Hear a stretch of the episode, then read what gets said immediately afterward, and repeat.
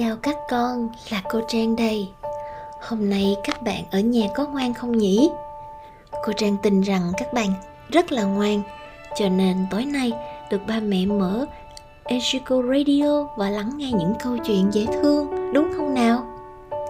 Câu chuyện hôm nay mang tên Khu rừng cuối mùa thu. Chúng ta cùng lắng nghe nha. Khu rừng cuối mùa thu mấy bác cổ thụ rủ rê nhau chuẩn bị thay áo. Các bác nhờ chị gió thổi tới để giúp ngắt những chiếc lá rơi khỏi thân cây, gieo mình xuống đất. Chị gió vừa chăm chỉ thổi vừa thắc mắc, mùa đông sắp tới rồi, sao các bác không giữ lại lá trên người cho thêm ấm áp mà lại nhờ chúng tôi thổi cho chúng rụng đi vậy? Một bác cây già cười khề khà rung rung mấy cành cây, trả lời.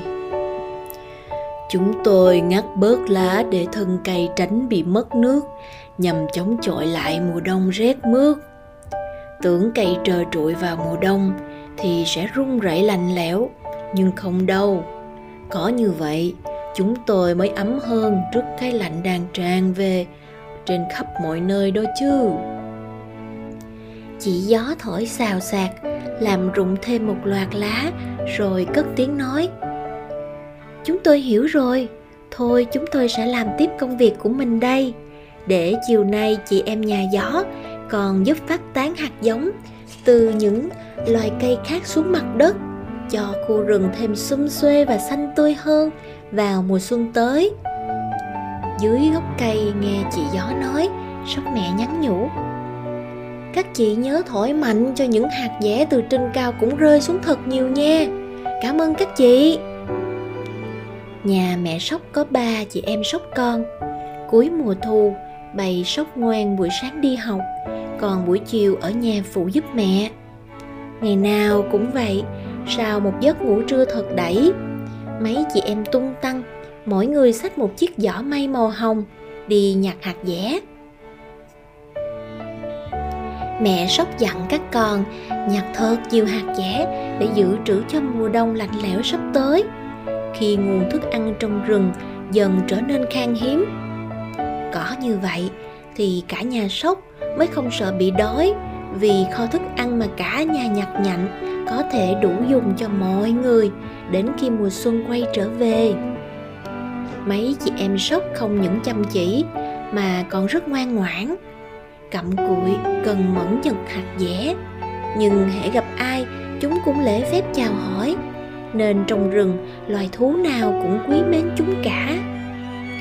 Chúng gặp và chào bác gấu. Chào bác gấu ạ à, bác đi đâu đó? Chào các cháu ngoan.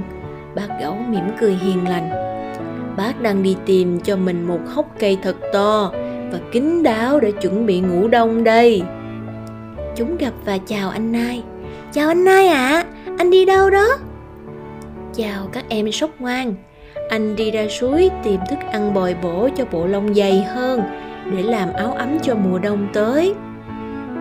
Chúng còn chào hỏi cả ông voi nè, mấy thím heo rừng nè, mấy chú cu cao cổ.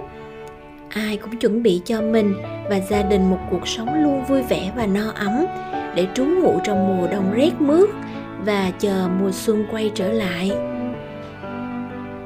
Hãy hình dung, khi bên ngoài trời lạnh ơi là lạnh, nhưng bên trong nhà ai cũng quay quần bên nhau, thì còn gì ấm áp và thú vị hơn cơ chứ?